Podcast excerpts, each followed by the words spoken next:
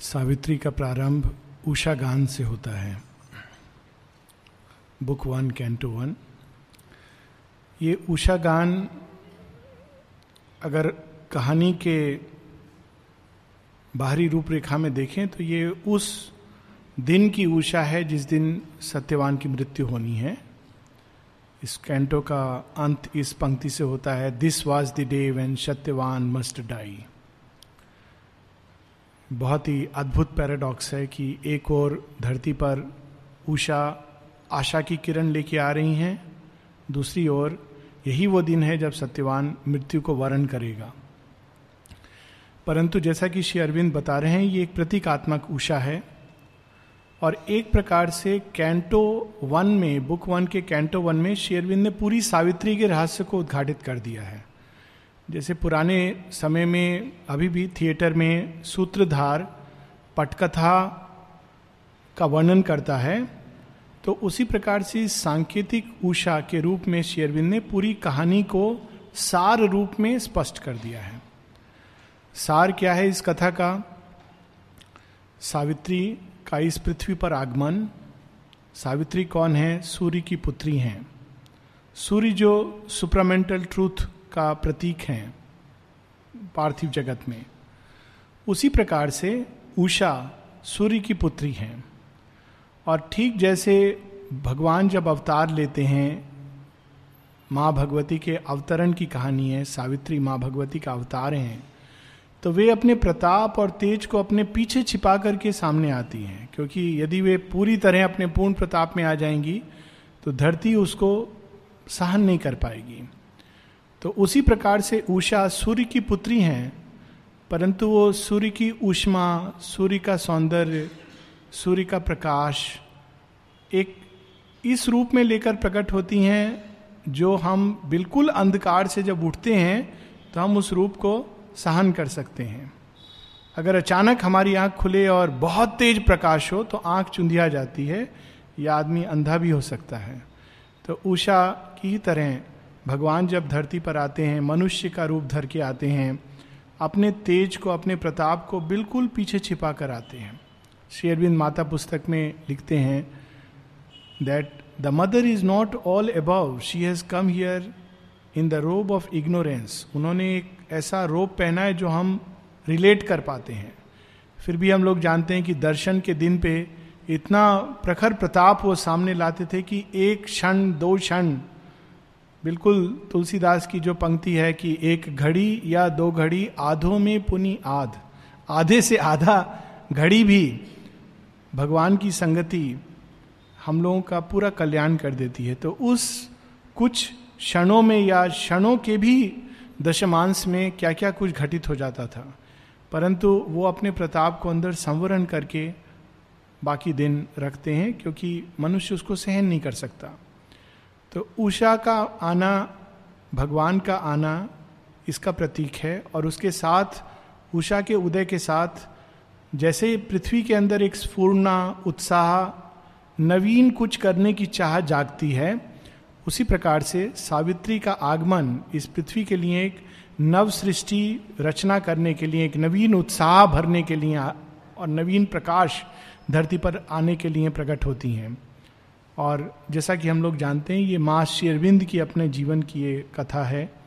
माता जी इस सृष्टि में, सृष्टि के अंधकार में ऊषा की ही तरह एक नवीन प्रकाश, एक नवीन उत्साह, एक नवीन स्फूर्णा, एक नवीन संकल्प जगाने के लिए आती हैं। किंतु शेरविंद हमें बताते हैं कि उसके संकल्प के साधने में वो जिस प्रकाश को लेकर उतरी हैं कई चरण हैं, क्योंकि पूरी सृष्टि अंधकार में डूबी हुई है। उषा कब आती है उषा का सबसे कठिन काम है। कठिन काम क्यों है? सृष्टि जब बिल्कुल अंधकार में है। इसीलिए शुरू में हमने पढ़ा था across the path of the divine event the huge foreboding mind of night alone in her unlit temple of eternity सब कुछ महाअंधकार में, अज्ञान का अंधकार, तमस का अंधकार, अलस का अंधकार, उसमें सृष्टि डूबी हुई है। उषा को आकर उसको जगाना है। तो एक एक चरण उसके सृष्टि में आने का और उसको जगाने का, ठीक जैसे हमारे अंदर हम जागते हैं धीरे धीरे महाअंधकार से उठते हैं। भगवान आकर हमको धीरे धीरे जगाते हैं। पहले कहते हैं, उठोगे। हम कहते हैं, नहीं, हमें थोड़ी देर और सोने दो। देखो, मैं तुम्हारे लिए नया प्रकाश लेके आया हूँ। हम कहते हैं, हमको प्रकाश नहीं चाहिए। हमको अंधकार से बहुत प्रेम है। कितना अच्छा सोने को मिलता है। तो भगवान पहले प्रतीक्षा करते हैं, फिर थोड़ा सा हमारा कंबल खींचते हैं। तो हम कहते हैं, अरे, हमारा एक ही तो कवरिंग था, आपने हटा दिया। फिर भी हम नहीं उठते हैं, चादर को ऊपर डाल लेते हैं। फिर भगवान पानी डालते हैं। तो हम कहते हैं, दूर हो जाओ हम कौन, कहाँ से डिस्टर्ब करने आ गए हैं?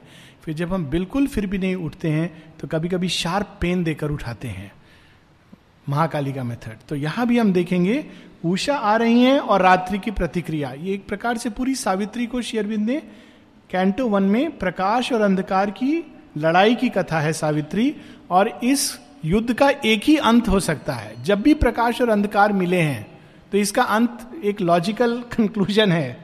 अंधकार का प्रकाश में रूपांतरण। There is no second alternative कभी भी अंधकार प्रकाश को नहीं ग्रस सकता है ये संभव ही नहीं है। By its nature it's impossible लेकिन वो धीरे धीरे उस रूपांतरण की कथा है सावित्री। तो यहाँ पर हम लोग रुके थे। सावित्री उषा आ रही हैं, हम इसको प्रतीकात्मक रूप में सावित्री आ रही हैं। या भगवान की कृपा, भगवान की प्रकाश हमारे जीवन में आ रहा है और अंधकार नहीं चाहता है और वो उसको एक डिस्टरबेंस के रूप में लेता है। लास्ट टाइम हम पढ़े थे। It feels it like a disturbance troubled एक लाइन है। Trouble the far rim of life of sleep भगवान हमको उठाते हैं तो हमें ट्रबल जैसा लगता है। क्या हम अच्छा खासा चल रहे थे? रोज जाते थे हम आध्यात्मिकता तो कर रहे थे। रोज मंदिर में जाते थे ये हनुमान चालीसा पढ़ते थे। सब तो ठीक चल रहा था। अभी नया चीज़ क्यों? रूपांतरण लाइफ डिवाइन सावित्री ये सब क्यों लेकर के आ गए? You feel it like a trouble हमारा पुराना सिस्टम चलने दो। सो so, यहाँ पे उसका वर्णन था और हम लोग इस लाइन पे रुके थे। कि कितनी भी लेकिन कठिनाई हो, कितना भी गहना अंधकार हो, उसको रूपांतरण होना ही है, क्योंकि all can be done if the God touch is there I think इस लाइन पर वी हैड स्टॉप्ड पहले क्या लाती हैं Usha? A hope stole in that hardly dared to be amid the night's forlorn indifference as if solicited in an alien world with timid and hazardous instinctive grace orphaned and driven out to seek a home an errant marvel with no place to live ये मान लीजिए कि एक ऐसा जगह हो जहाँ सब अंधे हों। उसमें कोई आँख वाला चला जाएगा तो कैसा लगेगा उसको? जो कुछ भी कहना चाह रहा है, अंधे को समझ नहीं आएगा। तो हम लोग वैसे ही आँख वाले अंधे हैं और हमारे बीच जब भगवान कहते हैं, रूपांतरण, दिव्य सृष्टि, हम लोग को नहीं समझ आता है। हम कहते हैं, आप क्या कह रहे हो? फिर से समझाओ। शेयरबिन लाइव डिवाइन लिखते हैं, अनेकों लेटर्स लिखते हैं ह्यूमन साइकिल लिखते हैं, सावित्री लिखते हैं। हम लोग को नहीं समझ आता है क्योंकि हम लोग के पास दृष्टि नहीं है। लेकिन एक चीज़ जो सबसे पहले जागती है, होप। उषा आती है एक होप। हम लोग अनुभव करेंगे बहुत बार जब रात्रि का अंतिम प्रहर और उषा काल, दिन का प्रथम प्रहर प्रारंभ होता है, अगर उस समय हम उठें तो हालाँकि अभी भी अंधकार है, लेकिन एक हल्का सा, कह भी नहीं सकते प्रकाश की आभा, लेकिन एक महसूस होता है जैसे दिन हो गया है। जो लोग दिन को उठते हैं सुबह सुबह उनको ये पता है। जो नहीं उठते हैं, वो भी। साढ़े तीन, चार के करीब ऐसा लगता है कि दिन हो गया है। एक बहुत अद्भुत a hope stole in that hardly dared to be. अंधकार के अंदर इतना प्रकाश भर जाएगा, कल्पना नहीं की जा सकती। लेकिन उसके अंदर एक आशा की किरण। तो सबसे पहले भगवान हमारे अंदर आशा जगाते हैं। लेकिन उषा का एक्सपीरियंस क्या है? एक प्रकाश में घर से कहा जहाँ सूर्य कोटि कोटि सूर्य का प्रकाश, और कहाँ पर आ गए हैं? इस महाअंधकार के बीच। कभी कभी सच में लगता है, भगवान को कैसा लगता होगा? माँ शेरबिन एक जगह शेरबिन बोलते हैं कि many of human beings from that height look as if they are like cats जैसे क्या प्रतीत होता होगा उनको इस अंधकार में आकर के? हम लोग की छोटी छोटी हमारे पास टेबल नहीं है। आज हमको खाना में, डाइनिंग रूम में खाना ठीक नहीं मिला। क्या क्या मूर्खता से वो लाइक लेके आए रूपांतरण? और हम क्या क्या उनसे अपनी मूर्खता भरी छोटी छोटी चीज़ें और वो पेशेंटली रिप्लाई दे रहे हैं अच्छा तुमको एक नोटबुक एक्स्ट्रा चाहिए, ठीक है, ले लो। अच्छा क्या तुम्हारा उससे झगड़ा हो गया? अच्छा ठीक है, हम उसको बात कर लेंगे। Small little things amidst that vastness so वो कैसा भगवान को अनुभव होगा, होता होगा, ये यहाँ पर है। उषा आ रही हैं amid the night forlorn indifference प्रकाश उपेक्षा भाव से। आज मुझे कोई बता रहा था, बड़ी अद्भुत चीज़ अभी भी ऐसी चीज़ होती है। एक विद्यार्थी ऑक्सफोर्ड से आया है, पीएचडी कर रहा है। किस पे कर रहा है? श्री अरविंद के ऊपर, ऑक्सफोर्ड यूनिवर्सिटी में। विश्व की सबसे पुरानी यूनिवर्सिटीज में है और बहुत ही फ़ेमस है। और वो पीएचडी कर रहा है श्री अरविंद पर। आज आया था लाइव डिवाइन पे वो कुछ विषय पर चर्चा करना चाहता था, समझना चाहता था। तो बता रहा था कि कल वो ले काफे पौंडीचेरी में बैठा था। कहते हैं, वहाँ दिल्ली का एक लॉयर और एक बिजनेसमैन आए हुए थे और उनको श्री अरविंद का उन्होंने नाम भी नहीं सुना था। उसको बहुत आश्चर्य हुआ।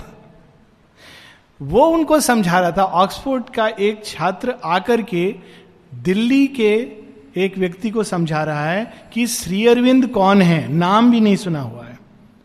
Amid the night's forlorn indifference Pondicherry में व्यक्ति आते हैं और कितना उपेक्षा है भगवान के प्रति। और हम लोग कहते हैं मानवता इमीडिएटली चेंज हो जाए। Amid the night forlorn indifference as if solicited in an alien world एक ऐसे जगत में जहाँ कोई ना पहचान, ना कोई परिचित है भगवान से पूछेंगे, आपका आइडेंटिटी कार्ड क्या है? आप कहाँ से है? प्रूव करो आप भगवान हो। देखने में तो नहीं लग रहे हो। साधारण दो हाथ, दो पाँव, आपका हज़ार हाथ कहाँ है? हमने तो ऐसा भगवान सुना है। माँ एक जगह लिखती हैं आई लिमेंट माई लिमिटेशन ओ लॉर्ड फिर एक जगह कहती you would have like if I came with thousand arms this is how she feels experiences with timid and hazardous दोनों चीज़ साथ साथ टिमिड एक सकुच आया हुआ भाव हेजाडस वो चीज़ जो कोई बिल्कुल नया कार्य करने के लिए उद्यत है। Instinctive grace orphaned and driven out to seek home सूर्य ने भेज दिया, जाओ पृथ्वी पर कार्य करो। पृथ्वी पर कोई वेलकम करने वाला नहीं है, कोई घर नहीं है। जहाँ भी भगवान जाके खटखटा रहे हैं, नहीं, हमारे पास आपको रखने के लिए आप कौन है? एकदम स्ट्रेंज लग रहे हैं। धरती के प्राणी नहीं लग रहे हैं। आपको रहने के लिए घर नहीं है। शेयरविंद आए थे इसी प्रकार से। आते हैं, आए हैं एक नव सृष्टि की रचना करने। लेकिन लोग रखने के पहले सोच रहे हैं कि ये तो रिवॉल्यूशनरी है, रखने से हमारा कहीं कठिनाई में ना आ जाए।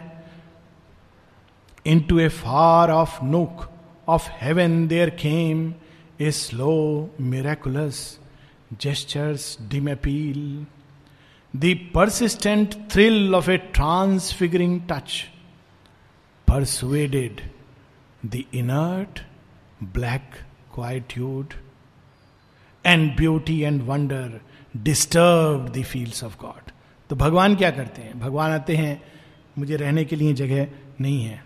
भगवान खड़े रहेंगे। धीरे धीरे धीरे धीरे उनका प्रकाश, सौंदर्य, प्रताप उस अंधकार को जगाएगा। इनर्ट ब्लैक क्वाइट्यूड वह जो उपेक्षा कर रहा है, जागेगा। लेकिन किस भाव से जागता है? Beauty and wonder disturb the field of God भगवान का ही क्षेत्र है, धर्म क्षेत्र, कुरुक्षेत्र। लेकिन रात में उठाते हैं वो हमको अंधकार से। उनका सौंदर्य ना त्यागा जाता है, ना हम स्वीकार कर पाते हैं। सो कितनी सुंदर शब्द यूज़ किया डिस्टर्ब्ड भगवान का आना मनुष्य डिस्टर्बेंस के रूप में महसूस करता है। A wandering hand of pale enchanted light that glowed along a fading moment's brink fixed with gold panel and opalescent hinge a gate of dreams ajar on mystery's verge तो कैसे वो हम लोगों को जगाती हैं? वो धीरे धीरे अपने अंदर के रहस्य को उद्घाटित करती हैं, प्रकाश, सौंदर्य को बिखेरती हैं। और एक समय आता है जब वो इतना अधिक प्रखर होता है कि अंधकार उठता है और देखता है कि भगवान किस स्वप्न को रच करके हमारे सामने प्रस्तुत कर रहे हैं। भारी उषा काल में कितने भिन्न भिन्न कलर आकाश में बिखर जाते हैं और व्यक्ति उठ के, देखें हम सुबह कैसी होती है।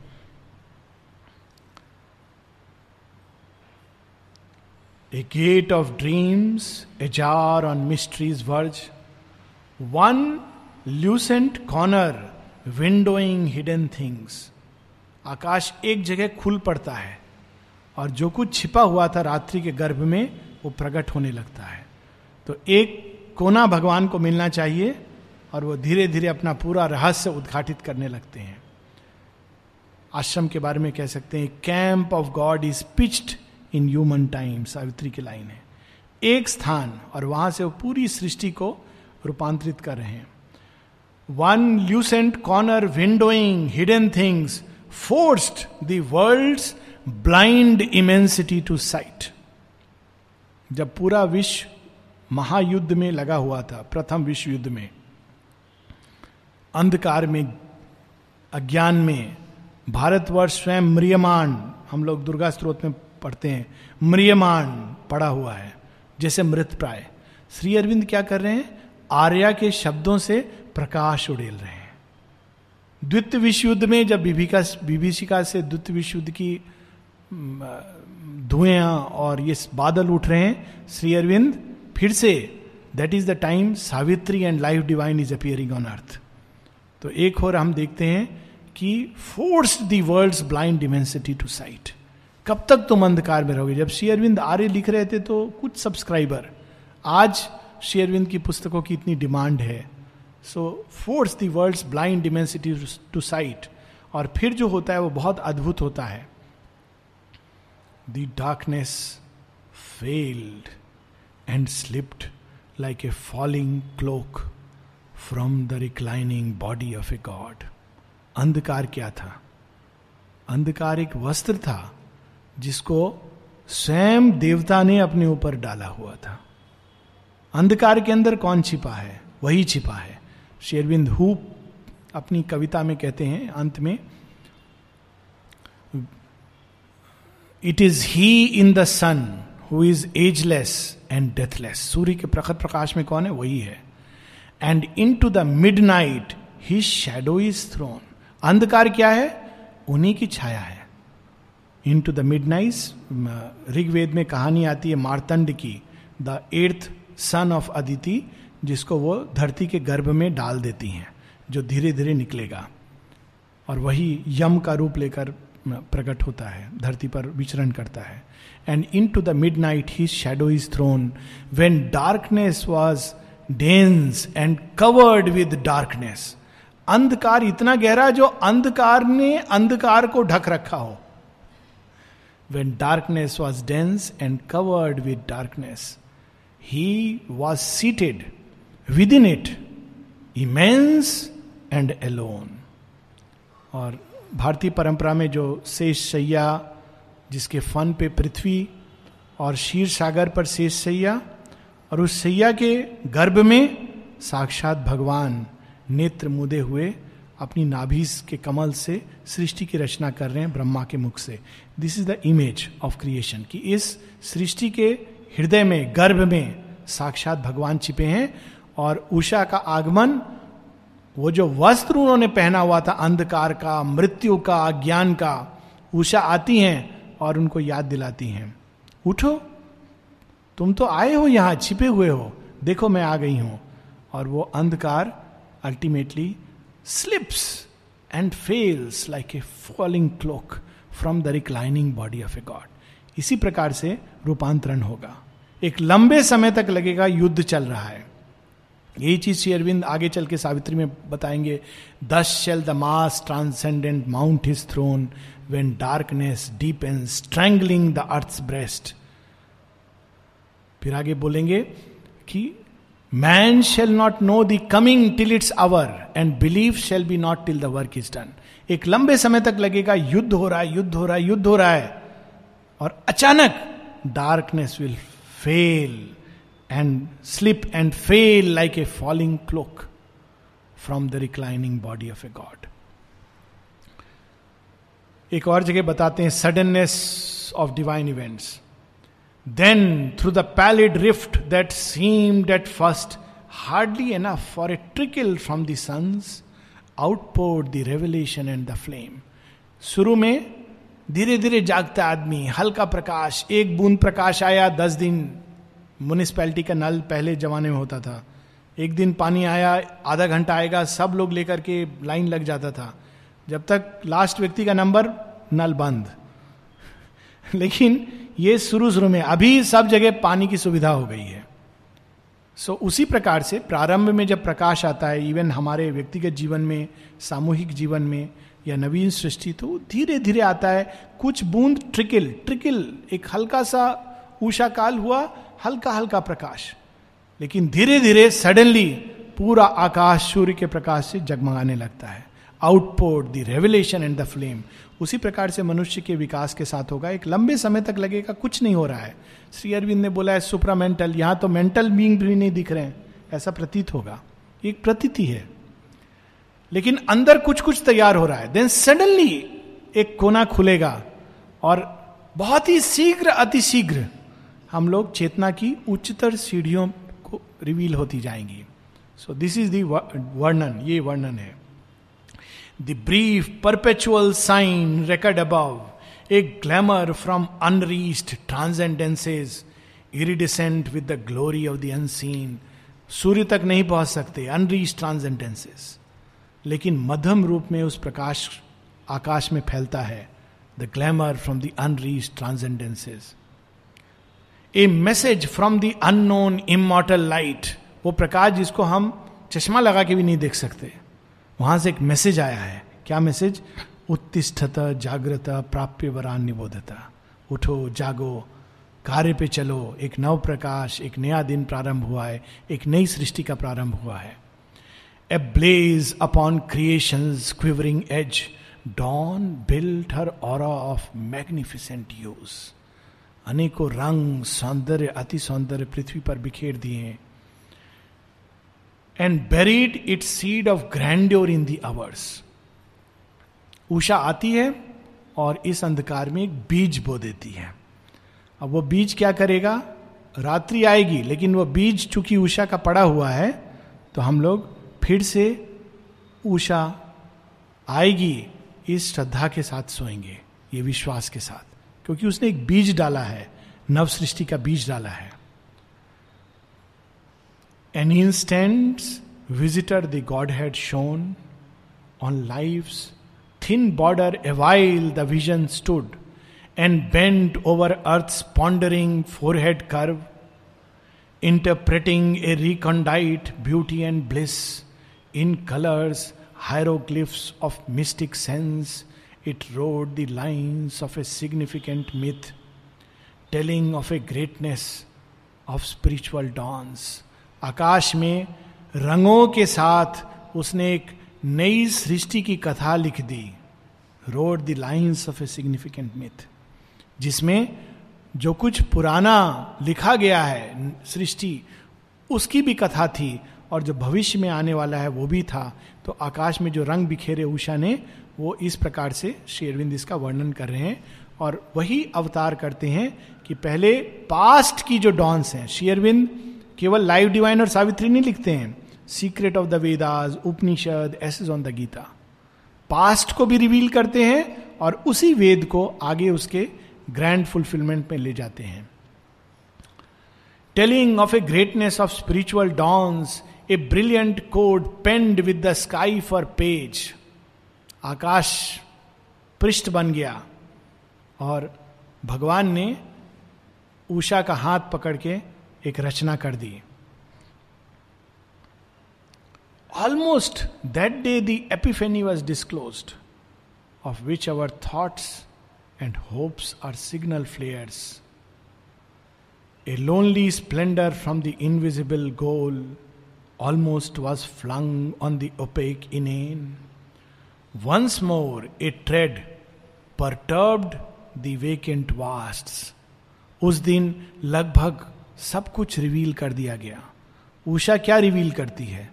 प्रकाश, सौंदर्य, आनंद, शांति। उषा काल में एक अद्भुत शांति होती है। बाद में मनुष्य लोग उठ के उस शांति को डिस्टर्ब हम लोग प्रारंभ कर देते हैं। लेकिन शांति, प्रकाश, आनंद लेकर के आती है। लेकिन अगेन परटर्ब्ड मनुष्य उसको पर्टर्बेंस के रूप में रिसीव करता है। अब यहाँ पे सीधा इस उषा को श्री अरविंद भगवान के अवतरण से लिंक कर रहे हैं। जैसे उषा आई, वैसे ही माँ इस सृष्टि पे आती हैं। Infinity centre a for a face of rapturous calm एक काम होता है जो डेड शव का की शांति है, काम है। कोई स्पंदन नहीं है, कोई संवेदना नहीं है। एक काम होता है जो शिव की शांति है, अद्भुत आनंद है उसमें रैप्चरस काम इन्फिनिटी सेंटर पूरे अनंतता को अपने अंदर समेटे हुए एक ऐसा मुखमंडल धरती पर प्रकट होता है हम लोग माता जी का मुखमंडल याद कर सकते हैं, श्री अरविंद माँ का infinity centre a face of rapturous calm parted the eternal lids that open heaven. A form from far beatitudes seemed to near. एक ऐसा रूप जो धरती पर प्रकट नहीं हुआ। कहीं सुदूर किसी लोक से धरती पर उतरा है। Ambassadress twixt eternity and change कहाँ से आया है? शाश्वत सत्य के धाम से आया है। कहाँ पर आया है? अनित्यम नित परिवर्तनशील जगत में आया है। Ambassadress twixt eternity and change संदेश लेकर आया है। कहाँ का? शाश्वत से। चिट्ठी लेकर आया है भगवान की हम लोगों के बीच में। एम्बेसडरेस शेयरबिन दिखते हैं ना सावित्री में the mother's power the power that mediates between the sanction and the call is the power and grace of the divine mother so Usha सूर्य और यहाँ के अंधकार के बीच मध्यस्थता करती हैं। माँ जगत जननी अवतार के रूप में उस शाश्वत सत्य की प्रतिनिधि है और मर्थ लोक के प्राणियों के और उस अमृत तत्व के बीच का वो एम्बेसडर्स है। The omniscient goddess leaned across the breaths that wrap the fated journeyings of the stars and saw the space is ready for her feet उन्होंने देखा कि अब ये धरती मेरे चरण के लिए तैयार हैं space is ready for her feet once she half looked behind for her veiled sun एक क्षण को पीछे मुड़ के देखती हैं कि कहाँ से मैं आई हूँ, फिर उसके वेल कर देती हैं, क्योंकि बिना उसको वेल किए धरती पर प्रकट नहीं हो सकती हैं। मानव रूप धारण नहीं कर सकती हैं। सीता की कथा आती है कि सीता अपने आप को वेल करती हैं, नहीं तो रामायण ही नहीं संभव है। अगर रावण आ गया सीता के ओरिजिनल प्रताप के सामने तो लक्ष्मण रेखा की तो ज़रूरत ही नहीं है, वो निकट नहीं आ सकता है। तो सीता को पूरी लीला रचने के लिए धरती के गर्भ में जाना होता है। मतलब इट्स टोटल इग्नोरेंस के साथ आइडेंटिफाई करती हैं। एक्चुअल रामायण में इसका वर्णन है। तो she looks towards her veiled son, then, thoughtful, went to her immortal work. Earth felt the imperishable's passage close. The waking ear of nature heard her steps, and wideness turned to her its limitless eye, and scattered on seal depths her luminous smile, kindled to fire the silence of the worlds. आकर के वो धरती में समा जाती हैं और पूरी धरती एक नव उत्साह के साथ जागृत हो उठती है। Kindle to fire the silence of the world सब कुछ जो एक नीरवता में सो रहा था, अचानक जाग उठता है। फूल जाग जाते हैं, पौधे जाग जाते हैं। रियली अगर पौधों को हम या वृक्ष को फील करें रात्रि के समय, और सुबह में एक अंतर होता है। One can feel the difference मनुष्य जाग जाते हैं, पक्षी जाग जाते हैं, सबके अंदर एक यज्ञ प्रारंभ हो जाता है। ये जागना एक यज्ञ है, धरती का यज्ञ है। ऑल ग्रू एक कॉन्सेक्रेशन एंड ए राइट प्रकृति एक नवीन रूप में यज्ञ प्रारंभ करती है और सभी प्राणियों के स्पंदनों को लेकर भगवान की ओर उठाती है। All was a vibrant link between earth and heaven the wide winged hymn of a great priestly wind arose and failed upon the altar hills the high boughs prayed to a revealing sky जब भगवान सृष्टि में आते हैं, पृथ्वी पर आते हैं तो पूरी पृथ्वी को वो एक यज्ञशाला में परिवर्तित कर देते हैं। हम लोग इस चीज़ को नहीं समझ पाते हैं। हम लोग बाहर से देखते हैं। एक जगह श्री अरविंद से किसी ने पूछा, माँ, mother taking the body medicine so शेरविंद कहते हैं the effect of the medicine on the mother body is not the same as on other human beings when she takes the medicine he works upon the medicine impossible for human beings to understand everything becomes ए यज्ञ हम लोग जो कुछ उन पर throw करते हैं, अंधकार, अज्ञान, भगवान उसको यज्ञ की संविधा के रूप में ऊपर उठा देते हैं। This is the purifying power of that flame Here, where our half lit ignorance skirts the gulfs on the dumb bosom of the ambiguous earth. Here, where one knows not even the step in front, and truth has her throne on the shadowy back of doubt. On this anguished and precarious field of toil, outspread beneath some large, indifferent gaze, impartial witness of our joy and bale our prostrate soil bore the awakening ray. Here too the vision and prophetic gleam lit into miracles common meaningless shapes बहुत अद्भुत passage है here यहाँ जहाँ अंधकार का राज्य है यहाँ जहाँ प्रत्येक सत्य एक मिथ्यात्व के कवर के साथ आता है यहाँ पर कोई भी ऐसा चीज़ नहीं है जो पूर्ण सत्य है। हर सत्य का एक दूसरा साइड है। इसीलिए जो लोग ये बोलते यही सच है it is ignorance all truth is covered with doubt आज लगता है ये सच है, अगले दिन डाउट होने लगता है। कल इतना सुंदर अनुभव हुआ था, सच में हुआ था क्या? मुझे ही हुआ था क्या? आज तो मेरा इतना खराब हो गया है mood truth has it shadowy back on doubt यहाँ भी वो प्रकाश उषा आके बिल्कुल मिट्टी में समा जाती है और माटी को भी वो नए रूपों में प्रस्तुत कर देती है। एक्चुअली जब उषा आती है उषा के पहले आप देखिए मिट्टी, अब सब कुछ अंधकार में होता है। ना केवल पेड़, पौधे, पक्षी चहचहाते हैं। जब प्रकाश की किरण कभी कभी रेत के कण पे पड़ती है तो उसके अंदर भी एक अजीब सी जगमगाहट जाग जाती है। Lit into miracle common meaningless shapes इसीलिए जब लोग अक्सर कहते हैं, आश्रम में बहुत बड़े बड़े साधक हुए एक एक उच्च कोटि के। लेकिन किसका प्रताप है वो? She her presence lit into miracles common meaningless shapes वरना हम सब मनुष्य वैसे ही साधारण मनुष्य की तरह घूमते होते।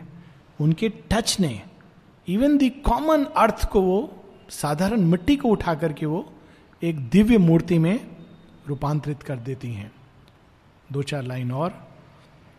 Then the divine afflatus spent withdrew unwanted fading from the mortal's range लेकिन बहुत देर तक वो रह नहीं सकती हैं क्योंकि धरती उनको नहीं चाहती है। दे इज़ ए डिस्टर्बेंस जब शेयरविंद शरीर त्याग करते हैं तो माँ ने एक मैसेज दिया था।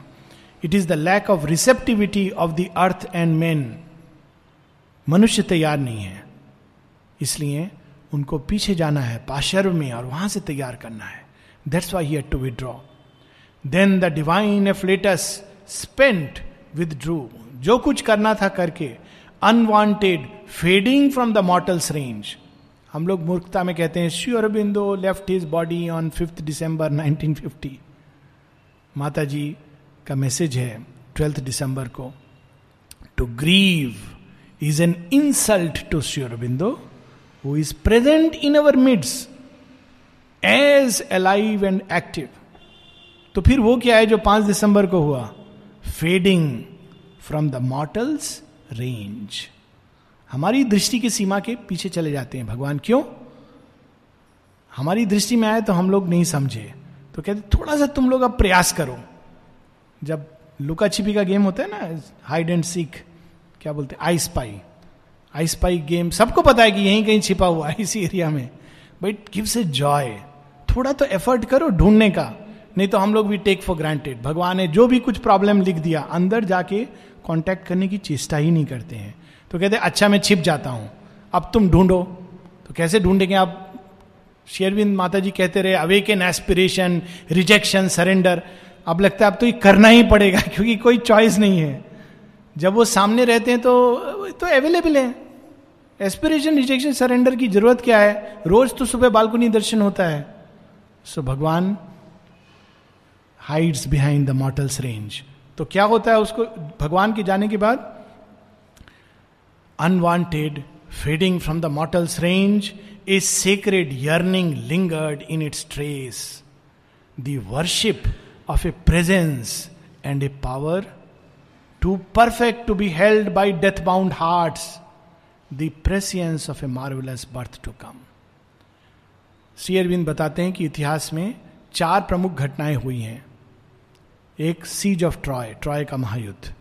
दूसरा क्राइस्ट का क्रूसिफिक्शन ईसा मसीह का सूली पर चढ़ना।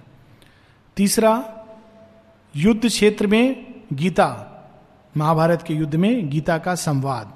चौथा श्री कृष्ण का वृंदावन से अचानक आधी रात को गायब हो जाना।